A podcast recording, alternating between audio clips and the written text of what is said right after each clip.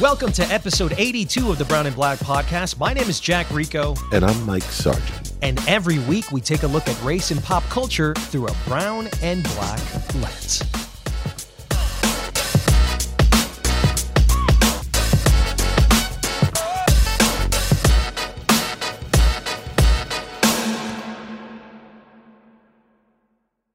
Mike, the last couple of weeks have been absolutely nuts in the Latino media space. And we should begin with Gordita Chronicles from Eva Longoria. Now, understand that this is like this is the peak of the mountain for Latino shows having Eva Longoria on it. Gordita Chronicles on HBO Max canceled. Then Batgirl with a Dominican Leslie Grace Bachatera. That even Kevin Feige had to call the directors of Batgirl and go, "Yo, dude, I am so sorry on behalf of the industry."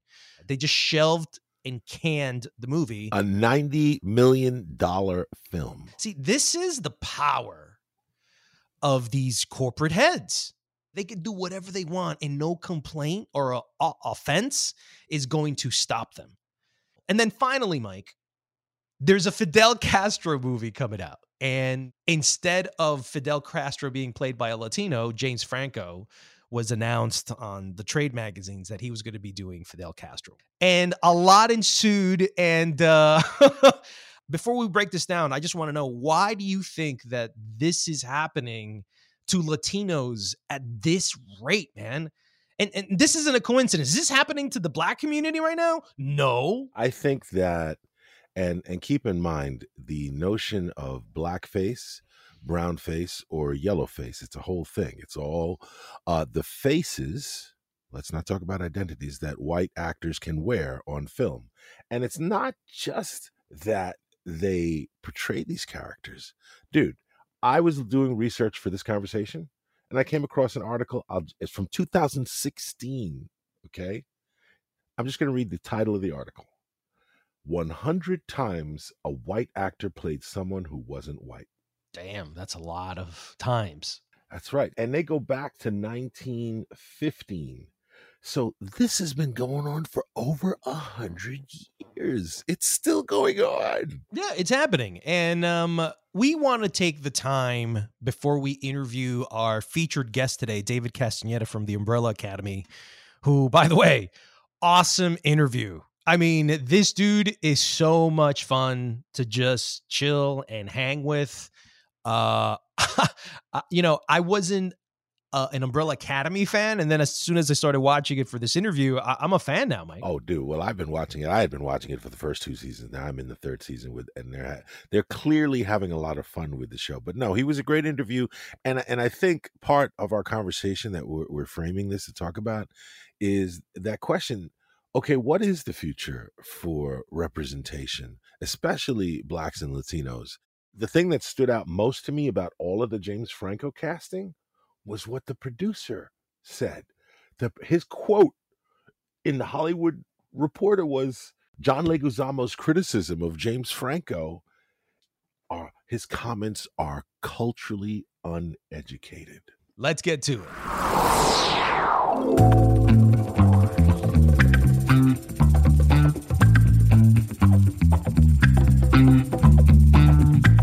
Goal for this conversation is to find out who has the right to play what kind of roles in Hollywood. Should an actor's ethnicity, race, or nationality align with the character? You know, some have argued, Mike, that artistic freedom and skill should be the guiding principle. But, Mike, why don't we begin with the root of this whole problem Fidel Castro? That is what the mothers of Cuba say, you know, and they cannot do anything. Public opinion is powerful in Cuba, and nobody can opposite public opinion in this time. What they do is to be with the public opinion that have uh, confidence in our movement and in myself. What I think is interesting about Fidel Castro is not just that he's getting portrayed on film, it's because of who he is and what his relationship was with this country. He was a revolutionary and a politician, and he was the leader of Cuba from 1959 to 2008. That's very significant how Hollywood reframes, recaptures, or in many times reimagines history, and then how people are affected by it. People don't know who Fidel Castro was so much, but they know who James Franco is. Exactly, which now brings us to. Another rant by John Leguizamo. All right, look, I got no problems with James Franco, yo, okay? So y'all just calm down. I, I grew up in an era where Latin people couldn't play Latin people on film, where Charlton Heston played a Mexican, where Eli Wallach played Mexican, where Pacino played Cuban and Puerto Rican, where Ben Affleck, even in Argo, played a, a Latin guy and Marisa Tomei played Latin women, and, and we couldn't play our own roles. Even eh, they were there was brown face, you know, people painting themselves to look Latin in in West Side Story, Eli Wallach and, and the Wild Bunch. That's the era I grew up in. The era where they told you to change your name, stay out of the sun, that only white Latinos or white passing Latinos would get jobs, and they weren't even the main leads because every time you ask for a main lead, they go, "But there's no Latin actor who can carry that movie." Yeah, because you're never given the opportunity to play anything that was of worth, that had worthy value, that was of integral part of the plot that could give you box office. So no, no, appropriating our stories, no, no more of that. I, uh, I'm done with that. You know, um, why, why can't Bruno Mars be Mr. Hernandez or Oscar Isaac these days be Oscar Isaac Hernandez? Because they can't. I mean, I've been told so many times you can't have two Latin people in the movie. Otherwise, people think it's a Latin movie, and you know how, whatever, however you want to finish that. You know, or, or Latin people don't want to see Latin people. They want to see white people in roles. It's like that's what I've been told. So that's what goes on in this industry, and and it should be a play, equal playing field. We should all be able to play whatever role, but that's not the way it works. It only goes one way. Okay, that's that's just how it is. Now, here's what's fascinating about that. John Leguizamo, who is the author of a play called Latin History for Morons, which I saw on Broadway like two or three times and was on I think it's still on Netflix and I've seen that like another two times. It's an incredible like encyclopedia of Hispanic history. What happened in the 3000 years between our great indigenous civilizations and us? How did we become so goddamn non existent? Because if you don't see yourself represented outside of yourself, you just feel fucking invisible. So, yo, I had good reason to panic because, as the great 20th century Spanish philosopher Santana once said, oh, no, no, no, not Carlos, George, George, who said, those who cannot remember their past are doomed to repeat it, coño. But the producer of Alina of Cuba, his response to John Leguizamo's criticism, front page of the Hollywood Reporter, his quote is his comments are culturally uneducated. So, what that sounds to me is a dude that has investor money and is trying to save his project and is willing to go out and defend it and die on that flag just to try and make sure that he can degrade John Leguizamo but save his movie. Yeah, beautiful. Very interesting. Now, the whole film, for the most part, is Hispanic, Mike. This is why this shit makes no sense. So, Fidel Castro is clearly Cuban. The name of the movie is Alina of Cuba. And it's written by Jose Rivera. Now, if you guys don't know who Jose Rivera is, just go watch the Motorcycle Diaries. And then you'll know who he is. He's Puerto Rican. And it's also co written by Nilo Cruz, who's a Pulitzer Prize winner in 2003 for Anna in the Tropics that ended up going to Broadway. Jimmy Smits starred in it. I was there in the audience to see it. And then Ana Villafañe, who played Gloria Estefan on On My Feet on Broadway, is playing Alina. The only one who's not Hispanic and playing a Hispanic is James Franco. That is absolutely insane. And I think what that has caused is this outrage by other people like Bill Maher who went to town on this casting issue with John Leguizamo. James Franco was just chosen to play Fidel Castro, and John Leguizamo posted, No more appropriation. boycott. This is fucked up. I don't got a problem with Franco, but he ain't Latino. okay, but John Leguizamo is Colombian American. He ain't a Venetian, but he played one.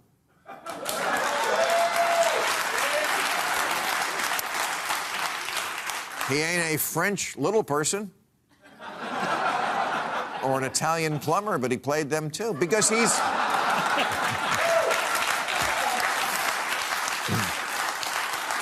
because he's an actor. Why the hell do you think people become actors? Because they want to spend their life not being who they are. So, Mike, there are essentially two arguments here, right? There's the John Leguizamo argument going, yo, he's not Latino and he shouldn't be playing Latinos.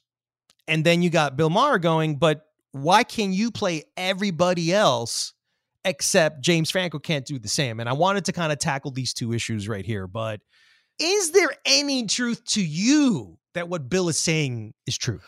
Well, here's the thing. When you compare two things that really shouldn't be compared, I feel like, you know, there's a very specific term for that, but it's done often in in matters of race when white people say they've they've experienced racism. You know, I've had people tell me everybody's racist, you know. You know, Bill Maher is just latched onto what I've seen all over social media, like that literally the day after this news broke that, well, John Leguizamo played a whole bunch of things. The, the huge difference here is okay, John Leguizamo got the opportunity to play roles where he was not pigeonholed. That's great. But Rita Moreno had to make a career of playing everything but what she was because there were no other people. The the the difference here is context. The difference is context of what it is to be a Latino actor in an industry that has spent a hundred years having other people play you versus being in a white actor, you know, who has played, who can play anything they want, whenever they want, and tons of roles. It's not, oh wow, look, they've they've finally cast someone different as you know it's not Laurence Olivier in blackface playing Othello a black actor played him there's a huge difference in my opinion. But then how do you explain this? Fidel Castro's daughter, real daughter, Alina Fernandez, has already said that James Franco has an obvious physical resemblance with Fidel Castro besides his skills and charisma. She's also proud that everybody's pretty much Latino. Why does this why can't he be the exception if he looks like him, has his charisma, has the same speaking skills, and is a movie star? Look, here's my opinions on this. Okay. Number one, I agree with everything you're saying because that's pretty much what we all know. That underrepresentation exists because of shit like this, James Franco. John says this all the time. We're 20% of the population, yet our speaking roles are less than 6% on screen on Hollywood. And this isn't a fucking opinion, folks. This is fact. This is historical fact. This is shit that goes on back to the beginning of this century. Even more. We go more to every Hispanic or every movie, every blockbuster movie. We are the number one movie going audience. We pay more for movies than whites, blacks, or anybody else. That's how much we love movies. So, how is it possible that we can't get ourselves on screen after the amount of contributions that we do, not only to Hollywood to fill up those fat paychecks for those executives, they take us for granted, Mike. So Bill wasn't saying that. And then white people, of course, they can play anyone, Bill. They created the industry, they created the medium, at least commercially. We've never really been a part of it. You've been playing our people forever. Where's the video of Al Pacino playing Scarface, a Cuban? Where are all those people in your segment? The reason we bitch, it's because imagine you have an open wound and all somebody does is put their finger right in it. You just want us to shut up. You just want us to be quiet, do what you got to do, stay in your lane, and just, we don't want to hear from you. We want to make our money, but we want to do it peacefully and happily. And you're messing that up because you're you're talking about prejudice. That's exactly it, Mike. It's prejudice. I agree, obviously, because you're you're even expounding upon where I'm coming from. But I also think it's also how you handle such a thing. You know, to not acknowledge, and this is coming back to privilege. You have the privilege, if you're white or if you're white passing, you have the privilege to not have to acknowledge certain realities about being a Latino or representation.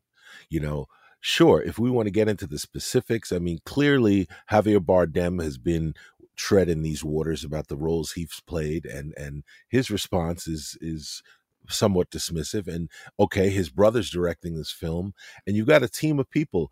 It also shows, unfortunately, the ways in which, from where I'm sitting, Latinos are not united. To be Latino and not acknowledge where these people, it's one thing to defend it, it's another thing to, to insult somebody like John Leguizamo, call him culturally uneducated. That's that's just so inappropriate and ridiculous.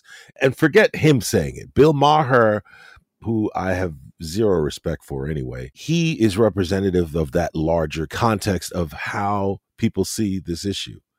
It's like, oh, shut up. You know, you've had your chance to play something. So let us continue doing what we're doing.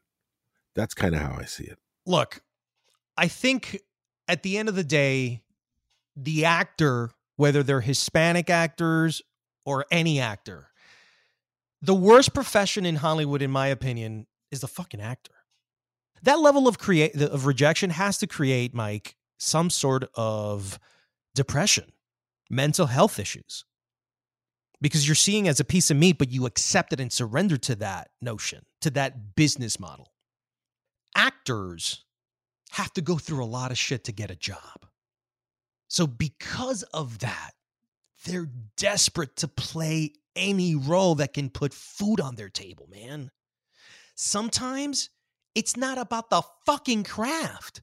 Sometimes it's just strictly about survival. You're willing to play anybody. So Hispanics will play gangsters and everything for decades because there's no other roles.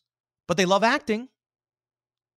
And if this degrades them, so be it. But I put food on my table from honest work. And what do you think the point of an actor is? It's to always inhabit the body, the existence of another person. It's what Bill said. And so I thought there was an interesting argument there. And how would actors feel if you told them, hey, by the way, you're white, blue eyed, and have uh, brown hair, but you can't play white people who have blonde hair. That's a whole other subset of actors that are being ignored by you, right? An actor will tell you, I can play whatever the fuck I want. Every actor will tell you, I can play Chinese, I can play Indian, I can play whatever the hell I want because my skill is so good that you will believe me as an Indian. You will believe me as a Latino. And Mike, at what point do you question that skill. It's not the skill that's being questioned. It's the playing field that's not level. You can't apply the same rules if the playing field's not level. You can't say, okay, uh, this white actor can play anything they want. And as a Latino, you're only going to get these parts unless you can pass for Italian and you're Andy Garcia. And then you can play Italians until people accept you as being more than just quote unquote whatever Latino. But what about Lou Diamond Phillips in La Bamba? He's Native American playing a Latino, but no one's fucking ever in the history of this filmmaking country ever said anything about that. Okay, but I'll tell you something else. I'll tell you why. Eh, because let's for a second look at Native Americans. If you want to talk about representation, how have they been represented by Hollywood? Probably worse than us. Exactly, and countless, countless times been played by by white men. And then when they were, so minority can play another minority, but a white person can't play a minority in any way. Again, what playing field are we talking about? The new Prey movie. It did so well that they're going to give an apology to Sacheen Littlefeather, who was completely disrespected and blacklisted from Hollywood just because she stood up to protest uh, the, an industry that already the person who sent her had benefited from, Marlon Brando, by playing multiple uh, other roles. He played Asian, Latino, he played whatever he wanted because he's a white actor and he had that privilege. It's a very different thing. I understand privilege I'm talking about every other struggling white actor that has been offered by a white director to play a non white role. The white director tells his white actor friend, Hey, man, I know you're struggling. We got this Hispanic, you know, one, but, you know, Hispanics are kind of white anyway. So just play him. Uh, his last name is Hernandez, and, and you know, we'll, we'll throw you $5,000 for the rule. How is that actor going to say, No, I'm not going to do it? it's not a question of whether the actor would say no. It's a question of whether or not the producer would let that happen and that then the director thought it was okay. Right. So what I'm saying is don't attack the actor. Attack the producer. Okay. In this case, the producer attacked the actor. Okay. The producer of the film attacked John Leguizamo. Why don't we talk about the real issue here, which is the business, what you were talking about, the industry issue here. And I think that that's the problem with people going into this business. There's this romance that it's first about the art and then it's about the business. And then everybody's shocked when they find out, holy shit, this is a business? So uh, to me, I have to attack the following thing, Mike. Okay. This Elena Fernandez woman wants to get her movie made. She's most likely a producer on the film as well. Mike, you've produced films, you've directed films, you've been in films. What would you not do to save your movie?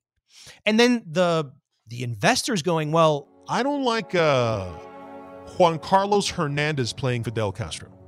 He's occupying a lot of screen time, and I don't know who the fuck Juan Carlos Hernandez is. But listen, he's the perfect, he's the best suited person for this role. Yeah, but I can't sell him in fucking India.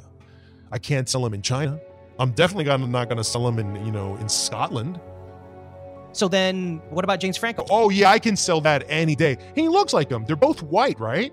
Yeah, skin color white, and they go both got the beard. Can he do like a Hispanic accent? I'm sure he's an actor. He can do a Hispanic accent. All right, do it. We got our guy. And then, if in case they say anything about the movie, 99 other percent of the whole film is Hispanic. So take that, assholes. That's what happened. That's what they said, Mike.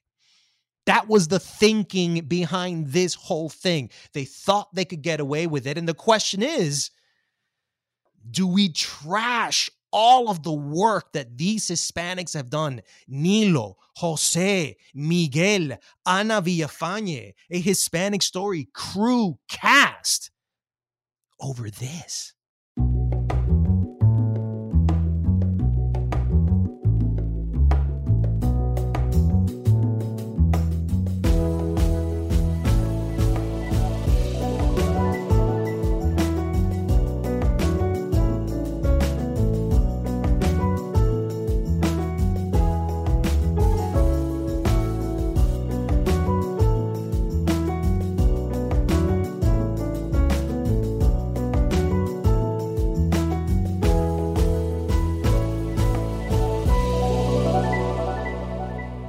Isn't your home. What are you talking about? This is the Umbrella Academy. This is the Sparrow Academy.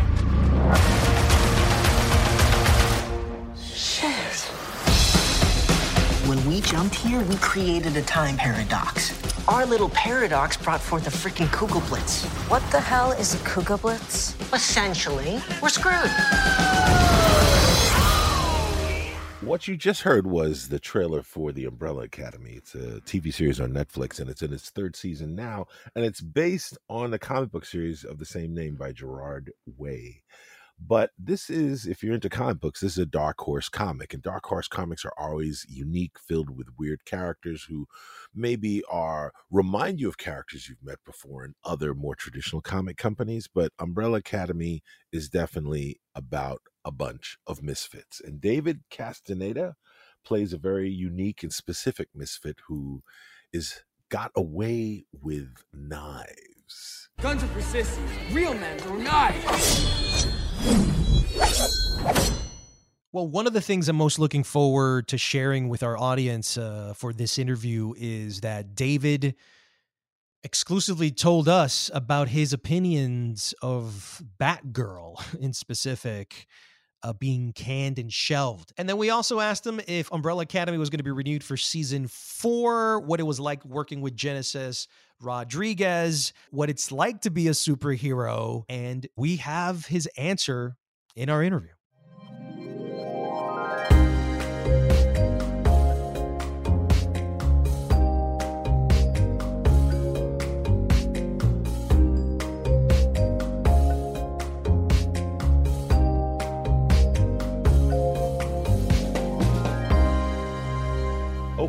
Are here with actor David Castaneda, who plays Diego on The Umbrella Academy. Welcome to Brown and Black. Oh, thank you very much for having us. I appreciate you guys taking time on your busy schedules to accommodate a fellow thespian. So Mike said David Castaneda, but I'm Latino, so I go David Castañeda. True to that ñ. How do you like it? Because by the way, this has happened with Zoe Saldana too. It's Zoe Saldana, which at every Univision interview that I did with her, it's Zoe Saldana. But then all of a sudden, these whiteys were like, no, we got to remove that tilde. It's Saldana. And she's, it's Saldana. So where are you with the Nieda or Neda? It, it, now wait, before you answer, Jack read my mind. Okay, he read my mind because I was going to ask you at what point in your career did you decide to put the accent and make sure it was there when they give you the credit because you didn't always have. No, my it's funny. It all depends if I've had breakfast in the morning. That's the difference. If I've had a full meal, the tilde is optional. If I haven't had any food, I'm like, yo, where's my heritage? Where's my recognition as a as as my grandfather and all these things. So I have two last names, right? Latinos, we have two last names. We have father's last name, mother's. So I'm Castañeda Nunez. So I have two tildes in my last names being in Mexico when I was growing up, it was Castañeda Nunez all the time. And coming to the United States, it was like, it was just easier to just let people. I just wanted people to be my friends. But hold on a second. Come on, man. Why allow yourself to be dictated by these peeps, man, as opposed to just being you and go, yo, this is how you pronounce Oh, it. man. At that point, I just wanted friends. I was 13 years old coming to the United States, and I'm like, all right, like what do kids like here? I'm like, all right, they like Phat Farm, they like Inichi, they like South Pole, they like yeah, they like these brands, they like Sean John, and I was like, okay, they also like basketball, football, big sports, and and they're into massively into the dating game. So I was like, I need to get myself integrated in these things. But now, my my one of my closest friends, he's the one that said, would you like to have the tilde back? And I was like, I've always had it. I've always had it, but it's when you're going to these casting offices, there I mean Castanza to These bastards. Yeah, they just they just chop it up and They butcher it. dude, I'd be so like I said, it just depends on what state I am, but most of the time I- I'm pretty like easy about it, except when it's written down. If they write it like uh, then I'm like I give like a nice little nudge. I'm like, hey, just you wouldn't Carlos Castañeda. You don't say you don't say Carlos Castaneda. You say Cast, and you earn that through people's wanting to pay attention to you a little bit more. But you're so Jack, you're Latino. Yeah, so my mom is from Colombia. So my whole family extension is basically Colombia. But then my mom and dad, my mom came to New York in Queens in 1972, had me in 1974. So I'm Colombian American. So I've been back and forth. So I'm pretty much bilingual. Like I didn't forget my Spanish or anything. And I've worked at Univision Telemundo. So I've tried to keep that 50 50.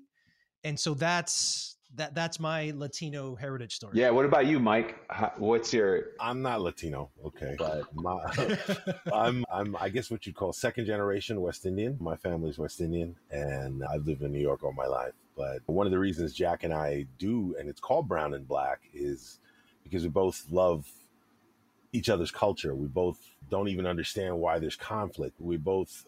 It sounds corny, but we really the unity is part of why we do the show. That's beautiful, man. In Mexico, we understand that there's a form of racism there. Clearly, you see Televisa and it's like white Mexicans, but then you have the real Mexicans.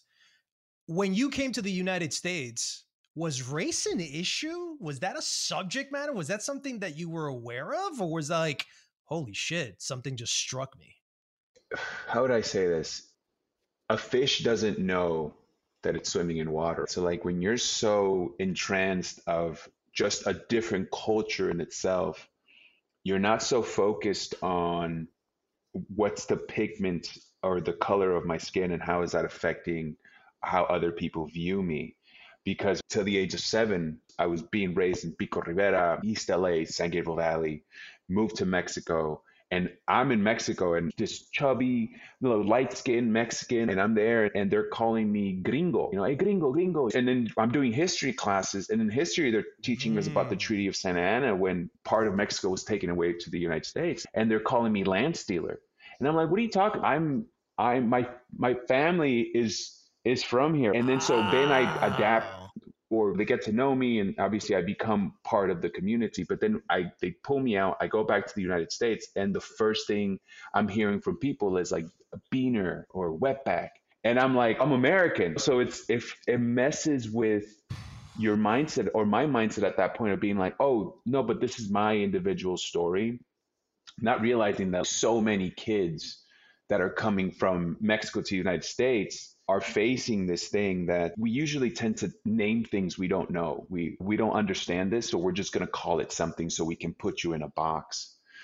And I think the older I've gotten, the more I understand that like, you know, I, I was having this conversation with my dad and and me and my dad, we become friends the older I've gotten. And I really appreciate that with my father, where I listen to him and he listens to me and we have a dialogue about things. But he said it's interesting. The, depending on the car I have in Mexico, depend if someone opens the door for me or if someone puts me in the back of the parking lot. It's like it's that pure classism in Mexico, and he's and pure classism. I, I tell him I was like, Dad, you have to understand those aren't the places you want to be around. It's not the places that like will really accept you for who you really want to be. And I understand his way of thinking because he was like, I this it's a whole system that I need to be able to thrive inside of it. And if I leave it, then there's almost like the unknown aspect of classism and especially when you're trying to make money in Mexico or in the United States, you feel like I have to play a certain game. Um, I have to appear a certain way. I have to act a certain way because I've it doesn't matter if the pigment of someone's skin, if someone's dressed like they have no resources, you're going to view them a different way than someone that comes with someone that's dressed very appropriately. It's and it and that's the thing that really messes with people's minds. So my own way of I don't want to say my own way of I want to contribute to this because I'm still learning in my own senses. I don't focus on those things. I don't want to focus on like the kind of shoes you're wearing or the kind of car you drive, or I want to focus on values like how do you treat people? How are you with that sense? And and if I see you acting up, then I just know you're in pain. I know that you're and you're masking that with something else, and I have to Mm. not take that personal. Like how are you? This is not going to affect me, but how can I serve you now? Of uh, like my father being like, and I'd be like, I understand. You've lived like this for 58 years now. He comes from a very interesting background also. His my grandfather was Chinese, came to Mexico. Yeah, started like doing opium farms because you know that's what they did back when people were coming in. They're trying to figure out how to do stuff. And my dad came from a very like business mind family that they were always looking of how do I one up the next person because it's a dog eat dog world out there. David, you're Asian Latino? Yeah, a little bit. Oh shit, man. About an eighth. Because I saw your Instagram account, it said Wong, and I was like, what's that part? Because Wikipedia, everything does not mention it at all. Yeah, my great grandfather comes from Canton. I love like my heritage of going from like really spicy ass food to then going like garlic and fucking like everything with like oil and shit. Like I want, I like in white rice. I fucking love that shit, man. Yes. Yes. Yes. That's the great thing about having different cultures, man. It's awesome. Definitely. I have to ask you now a couple questions because you gave so much context and talk about who you are. I want to know how you went from studying civil engineering to acting, but I'm also curious what was your understanding of this business and how you'd be perceived as you I want to know how you went from civil engineering to acting and then what was your picture of that landscape. When you are in a space of solitude, and especially when you, I lived in, when I lived in Mexico, it was very much like a very small town. And there's something about when there's less distractions that your mind just explodes in imagination, right? Like you're just, Yes. Yes. and even like they say this thing where like when on a day-to-day basis, if you just go walk without your phone for 20 minutes, you realize you have so many ideas and so many things that that you are not distracted from or away from. And so when I was there in Mexico and I had all these big ideas and big dreams, but I obviously couldn't hone it to being like, is there a world where I can explore these things? Because in Mexico, the only thing that leads you to a, a profession in cinema is nepotism. You very much have to belong to a certain class or have a father or a mother or an uncle that is very high up and has these connections. Nepotism babies. Yeah. Yeah. And so and so's daughter or so and so's son or so and so's nephew. And like next year, they're like starring in a soap opera and things like that. When I went to the US, all my entire line of uncles, they were all in construction, mostly plumbers. I got to go on Sundays and Saturdays to go dig three foot holes and like 15 feet long in like random ass neighborhoods in like Monterey Park and Pico and you know Temple City or like the Beverly Hills of Mexico, which is like Downey. And like you go to these mansions and like yeah. I'm there as like a 16 year old, and my dad's like, "All right, look, I need you to dig from here to there."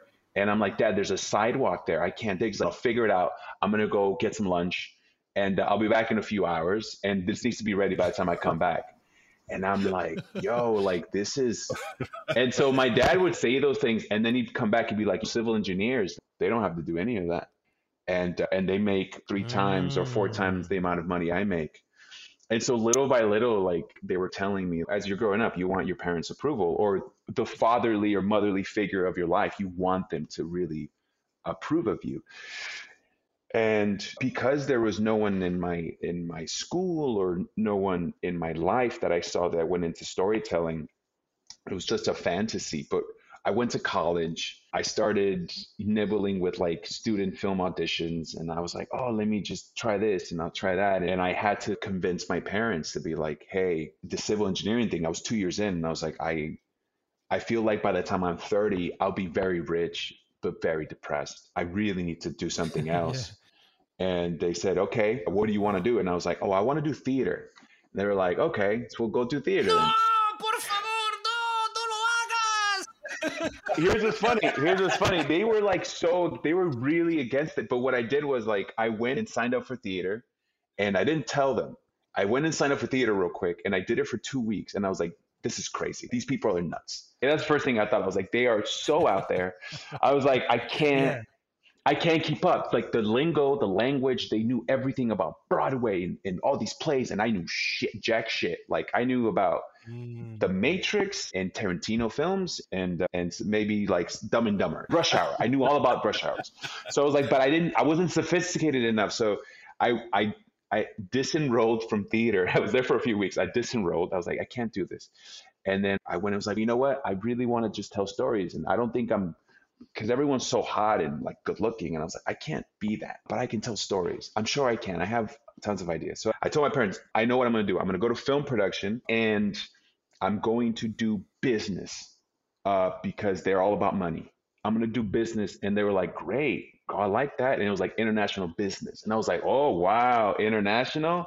My dad at that point was like, Sexy my dad was like, at this point, he was working in plumbing. So all of it, he was about PVC pipes and cast iron and copper and all these things. Like, if you import stuff from China, there's a lot of money there. There's eighty thousand dollars per shipping, and I was like, all right, then I'll I'll go into import export international business, Dad. And my dad's like, that sounds good, Nico. That sounds good. Go do that. And it took me like not seven years to get my double major. Wow, congratulations, Dave. Thank wow. you, man. Yeah, yeah.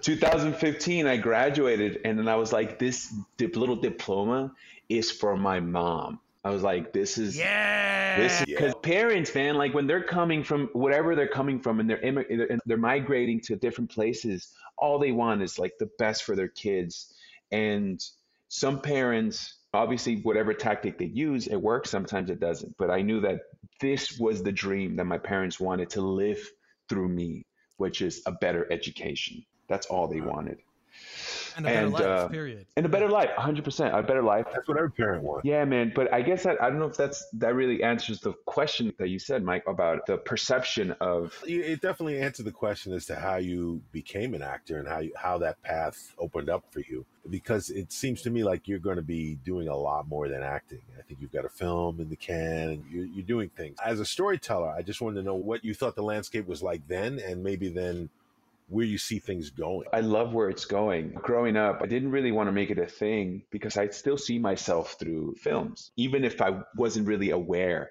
that there weren't any Mexicans or Latinos or to me the only black person that was like really like someone that I really wanted to emulate was like Samuel L. Jackson or Denzel. And maybe Laurence Fishburne actually also was another one that I was really like looking up to and Forest Whitaker actually now I'm there's a few more. But in terms of Latinos and, and per se, it was like, who is out there? And now because the internet and streamers and everything, people are being more aware of this. And we're benefiting from that. And that's not to say someone like Benjamin Bratt, who I saw in Blood In, Blood Out and in certain, uh, in certain Piñero, other films that like they were being put as like the only Hispanics or Edward James Olmos also. Now it's like opening up and, be, and partially because of their presence. Actually not partially. I want to give them more credit than that actually that i'm able to come in and be like all right like i want to break the stereotype now. I have cousins who are gangbangers and i love them and i understand why they did it. And i feel like there's a notion now that oh that's a stereotype but it's not really. If it's told truthfully and authentically you can see that they're not gangbangers. They're people that do these things to meet a necessity. And what that necessity is something that we all can relate to. And those are the aspects that I am starting to appreciate now when you're opening up to other ethnicities to come in and be their own heroes in their stories. Speaking of, we go from gangbanger mentality and the authenticity of those characters. Much there was another actor that I was talking about that I had spoken to about a movie he did with Liam Neeson, and he plays a cartel guy crossing the border to kill him. And he's listen, there's this misconception that border movies are the stereotype, are like the garbage of Latino Hollywood. But if you've ever crossed the border, that's an adventure. That's like a story. That's like chaos. That's trauma. That is scarring. That is, if you can tell those stories uniquely and not the way maybe television shows portray it, like Breaking Bad or something of that nature, then there is some humanity in that is worth telling, but not just recycled. And so when we go from that, David, to Diego Hargreeves superhero, like what the fuck? Like the framing of that for your friends who are maybe starting out or who are still gangbanging roles, and you're here playing superheroes. How has that played for you in your industry and in your circles? I played so heavily against that, if I'm honest with you at the beginning. I didn't want that pressure. I had friends being like, "You're like a Latino superhero," and I was like, "I don't want that. T- I don't want that title because it's um, you're branding me as something right now. You're branding me as a package. The same way when I came to Mexico, they're like, "You're a fucking beaner, bro. You're a wetback. You're like, you're this, you're that," and I'm like, I understand that there's two that there's a negative and a positive, but it's still in the same game. And so when someone says you're a Latino superhero, I first, when I first got the role, I was like, no, I don't want that. I was like, that's too much pressure. I just want to play a person who has father complexity, who just wants to feel loved and feel valued and significance through his own position in the family dynamic. That's all I want. What people get out of it is none of my business. You know what I mean? That is for everyone else to interpret. And now, as I'm seeing the ripple effects that it's had, it's it is I've allowed it to seep into my heart.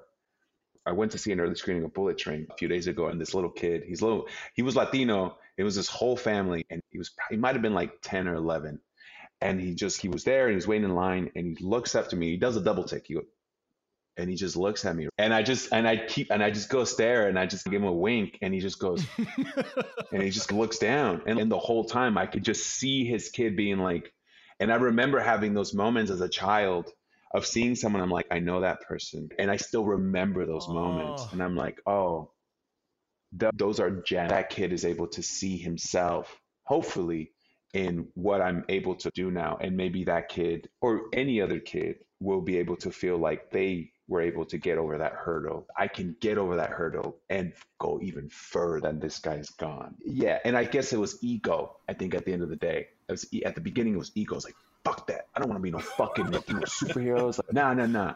I was like, And I'm like, no, I'm gonna be the fucking first Mexican American to win a fucking Oscar. Like, I don't want no, I don't want to be no superhero bullshit. And now I'm like, actually, nah, man. Like, I just want to, I want to like lead by example. That's all I want. Like now, I want to be the man that that I want to see in other people. That's it. I have to ask you now. Jack was leading into what playing Diego's done for your career, and I'm and you say now you've let it into your heart. I'm wondering what is the experience for you of going to a Comic Con where you know now it's a, it's like going to another world so tell me a little bit about that and were you into comics at all as a kid no i was into superhero stories and stuff i really like spawn and i like blade and i like funny enough i didn't really care about superman like the Christopher. But it was funny, like I love Blade. I don't know, it was like and I remember watching Blade at like in '97, and it's cool, man. It was great, and my parents snuck in Blade because they started watching it at midnight when I was asleep because it was too violent. And I, I remember I was sleeping on the floor in Mexico, and I remember just like cracking my, and they was just like techno, and I remember there's one guy kissing one girl, and they were like, "What are they doing? What is the other girl doing by his pants?" I was like, "This is fascinating." But when I opened and stuff, so I didn't say anything. I just, just played dead, but I watched the whole movie like this, and I'll be like, "This movie's amazing." And then the next day, I was like, "What were you guys watching last night?" They're like, "Oh, nothing. We were. What are you talking about?" I was only into those things. So when I was introduced to Comic Con, it's crazy, man. I, for a fan, I couldn't, I can't even, I can barely do swap meets. You know what I mean? Or like, I think white people call them, uh, or not white people, I don't want to say that. I think very rich people call them farmers markets. But in my neighborhood, we call them swap meets, where you just have, it's all Latinos and like just people just coming in and like people are bargaining and stuff like that. But point is that Comic Con is very reminiscent of that kind of environment. It's like everything's just and everyone's moving and you're going from stand to stand. But as a performer, when you're going in there, I it was eye opening. I didn't realize how much of a fan base the Umbrella Academy had. It was huge. And I don't do them as often because they can be a little draining. What drains you from that, David? You know what it is, man? I want to give my most genuine self to people. That's what I want. I want to be there and I want to be present and I don't have the capacity to fake it, to go 10 hours and then continue doing it. And obviously, I haven't done it long enough. I'm sure if I found repetition in it, because with repetition comes obviously being able to form a certain reality of it. But the more I do it, the more I can focus on the points of the it's the person's reaction that they get from meeting their favorite character or their favorite actor in a TV show to feel like, oh, then this becomes some sort of higher purpose of what I'm doing. It's not something that I'm that I've done, especially since the pandemic. But when I first did it, I'll tell you a, a funny story. We were in Singapore. One of my one of my uh, co-stars, Robert Sheehan, and myself, and uh, he plays Klaus on the show. And we were in Singapore, and we were um, Andy Serkis was there, and I'm a huge fan of Planet of the Apes, and he was promoting, I believe, his Mowgli. I think it was, I think it was called Mowgli. And we were all there, and then people from Narcos, House of Cards. We were they brought us all to Singapore to do this massive event. It was might have been like twelve, and it was might have been like midnight. Robert Sheehan, we went out, we had a good time. We're coming back, and we have just a few of his friends and we're trying to get into the hotel and we got into the hotel and to get into access to the pool it was like a pool party we're trying to get access everyone needed to have house key everyone. And so we had extra house keys. So we gave them to a few of our friends. And there was one guy that couldn't get in. And he was like, Oh, you can't come in. He, can't. he was like, No, come on, dude. And thankfully, Andy was passing by with his wife. He's such, remember this, he's the loveliest guy. He passes by and he sees us and he sees that we're struggling to get our friend. He's like, Hey, what's going on? What's going on? We're like, It's not, they're not letting us in because he doesn't have a house key. And Andy pulls out his own room key. Wow. And he gave it to us. And he said, Here you go. And I remember like it I've I met this man for two days, and the fact that he just he's just had such a pure heart in that moment, and he gave it to me, and I was like, dude, this guy's so cool. And he walked in, and we had a nice time. But it's one of those memories that I still to this day remember. Like that dude, I'll wash his car if I see him. A lot of us would. Hey, David. So some big news coming out of the industry this week and last week. HBO Max cancels the Gordita Chronicles from Eva Longoria.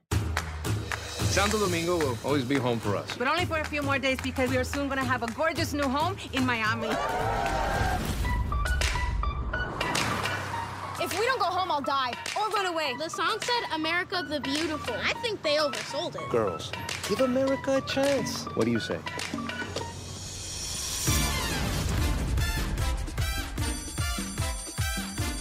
Everybody here looks like Madonna. Even the boys. Hey, I'm Chad. Watch where you're going, fatso. Fatso means gordita, gordita. Here. Thanks. Got two girls who have the perfect American childhood. I miss a traditional Dominican breakfast. How about a traditional American one instead? Cuatro egg McMuffin. Y un apple pie. What? It's fruit. Okay. This is your full week salary after taxes. This feels like I'm being mugged. Don't I know? For a country that calls itself land of the free, this place sure is expensive. And then Batgirl gets executed and shelved to never see the light of day, which has a Dominican Afro Latina Batgirl. Yeah. So the word on Twitter, and you being a superhero, and it's fucking difficult to get something renewed. It's some. It's really fucking difficult to get something to air, and to air with for two, three seasons, and then give it a shot as opposed to constantly canceling it. What are your thoughts, David? You're in a very popular show. You're living right now a very prestigious moment in your life that not others can't. They can't celebrate the way you can. In the sense of Batgirl, the movie was pretty much done. There were seven months in Scotland, and now they're not going to be able to even talk about it.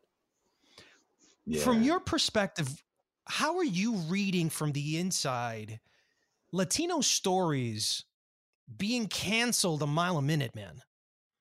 What are your friends talking about? What are your managers and agents saying about this? Have you been hearing any of it? Are you having any discussions about this? What is going on, man?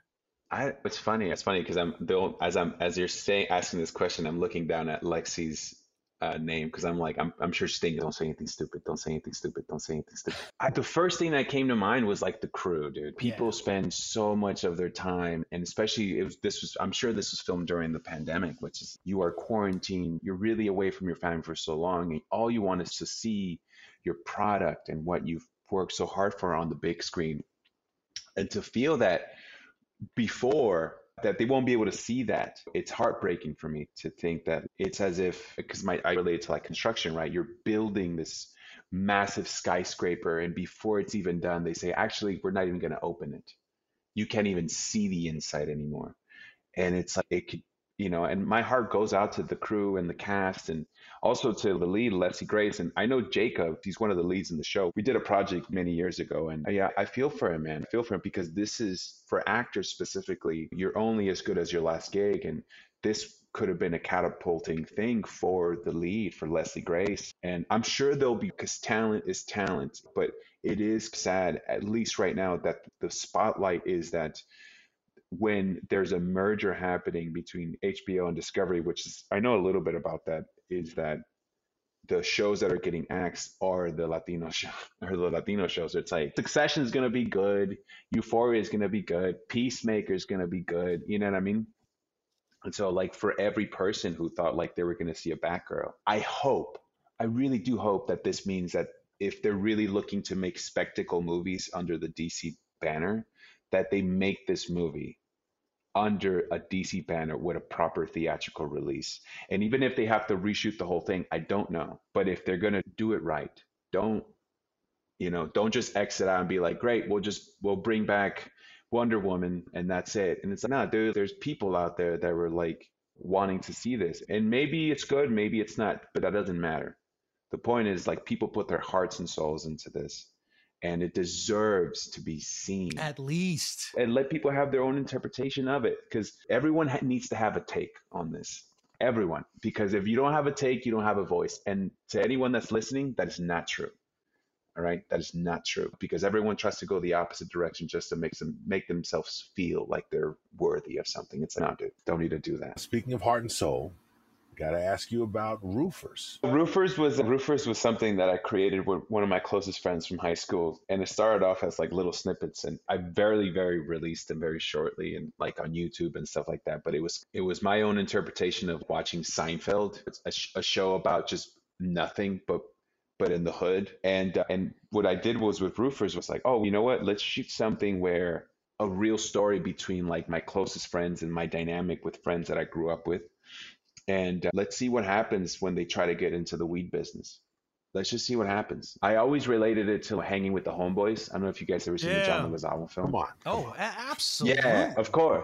Come on. Yeah. And so we did it, right? And it was I it's one of the things that I'm so passionate about. And I, I loved how it was turning out. And I needed to do a few reshoots. And my closest friend, Ricky Sines, who was one of the actors in it, when I hit him up, I was like, hey dude, I need you to I want to do these reshoots for just these two scenes. And he was like, Oh yeah, man. Yeah, I quit. I quit acting and uh, I'm in South America right now. And I'm like, what? And he's like, yeah, man, I, uh, I did, a, I, I came for a wedding for a weekend and I had such a wonderful time that I called my bosses in LA and I told them I quit wow. and I'm not moving back. I'm not going back to the United States. Wow. And I was so happy by how he found his purpose on he's, I need to follow this, that I didn't bother getting angry at him for being like, we have a fucking thing we have to finish. and so I, I just put it on the side and I've been in talks with a few other creators and stuff about like possibly figuring out how to reframe it or to actually just recast the character to do it justice. But it is in, in my opinion, it's it is my heart and soul into this project that uh, it's starting to come back around now, especially now that like we're finished the third season and people are starting to want to collaborate and offer more things and stuff. That I'm like, oh, this is something that I think a lot of people are gonna really, especially because it's I don't know, it has a deeper meaning behind it. I think with kids and stuff because it's very much about boys' dynamic that sometimes we don't want to talk about because you know, I played football, right? In football, they would say like locker room talk could be very vulgar, but also locker room talk is the behavior that boys can't get around when they're outside of people. So like smacking each other in the ass. And there's some there's some homoerotica behavior that football players have in the locker room that we're not um, comfortable showing to other people. And I'm like, there's a lot of stuff that's very untouched between boys Yeah. that I'd like to touch base on. Nice. Mm. Yes. Yes. We have very little time left, David, and I just wanted to ask you season four, Umbrella Academy. Is it happening? Anything that you can tell us about the next season? You know what? I can't. I'm really t- they. I'm tight-lipped on on if there will be a season four. I hope so. The only thing that I've been getting is like statistics from like my agents and like even the showrunner of like how well we've done. Even if we- 124.5 million hours in its first five days on Netflix since June 22nd, brother. wow. I'm sorry. insane. If you're talking about algorithms, anything over a hundred is like top three. We got to go all in on it. So, from our perspective and the journalistic side, this is a done deal. I'm just shocked that there hasn't been any announcements yet. Yeah, isn't it crazy though? Like also like that there's two Latinos in that project and uh, Genesis and you, yeah. and Emmy who's who's black, but also like you have such a wildly different cast who is at the top. I don't know, maybe I want to say maybe like top 15 show and it's doing very well and I'm very proud of that man. And also I love the people that I get to work with. I really do. I really hope we come back because the people that we've been oh also not to mention Ritu Arya who's British Indian also. So you have a family. And I hope Netflix really brings it back, man, because I think we have room for one more. I know Steve Blackman said he wants to do one more, and he has a, a way to end it with a bang for season four if we get fingers crossed, man. Well, David, thank you so much. We appreciate your time, man. Congratulations on everything and your performance in Umbrella Academy. We hope that you're renewed for season four and we continue to see your work not only on the small screen, but in the big screen. And we'd love to have you back, man. Yeah, man, I'd love to be back, man. I have a few other things coming down the pipeline, so when those things come up, you know, we'll do it again. Absolutely, man. We would love to have you. Thanks, Mike. Thanks, Jack. Appreciate you guys, man.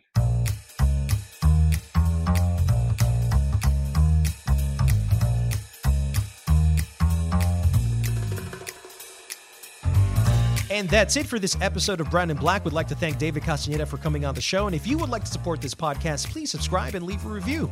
Your help will allow us to be heard by many more people. This episode was edited by Joshua Torado. You can follow our comments and opinions on at Brown Black Podcast on Twitter, Instagram, and YouTube. We'll see you on the next episode of Brown and Black.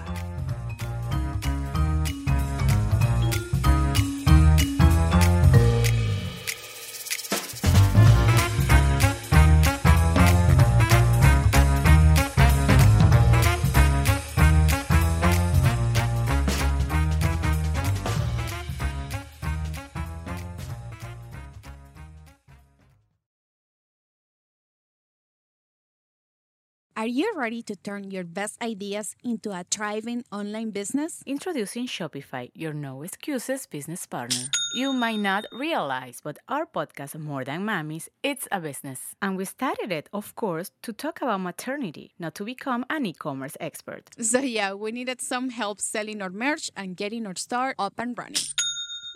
Another sale! Shopify is a commerce platform revolutionizing millions of businesses worldwide. No matter if you are a garage entrepreneur or a big business, Shopify is the only tool you need to start and grow your business without the struggle. With Shopify single dashboard, you can manage orders, shipping, and payments from anywhere, giving you the insights you need wherever you are. Sign up for $1 per month trial period at shopify.com slash sonoro, all lowercase. Go to shopify.com slash sonoro to take your business to the next level today. Shopify.com slash sonoro. Hey, Drew Scott here, and I'm Jonathan Scott, reminding you that life's better with a home policy from American Family Insurance. They can help you get just the right protection at just the right price and help you save when you bundle home and auto. Kind of like Goldilocks and the Three Bears. It'll be just right for you. We love a custom build. American Family Insurance. Insure carefully, dream fearlessly. Get a quote and find an agent at amfam.com. Products not available in every state. Visit amfam.com to learn how discounts may apply to you. American Family Mutual Insurance Company SI and its operating company 6000 American Parkway, Madison, Wisconsin. It is Ryan here, and I have a question for you. What do you do when you win? Like, are you a fist pumper? A woohooer, a hand clapper, a high fiver. I kind of like the high five, but if you want to hone in on those winning moves, check out Chumba Casino. At ChumbaCasino.com, choose from hundreds of social casino style games for your chance to redeem serious cash prizes. There are new game releases weekly, plus free daily bonuses. So don't wait. Start having the most fun ever at ChumbaCasino.com. No purchase necessary. VGW. Void were prohibited by law. See terms and conditions. 18 plus.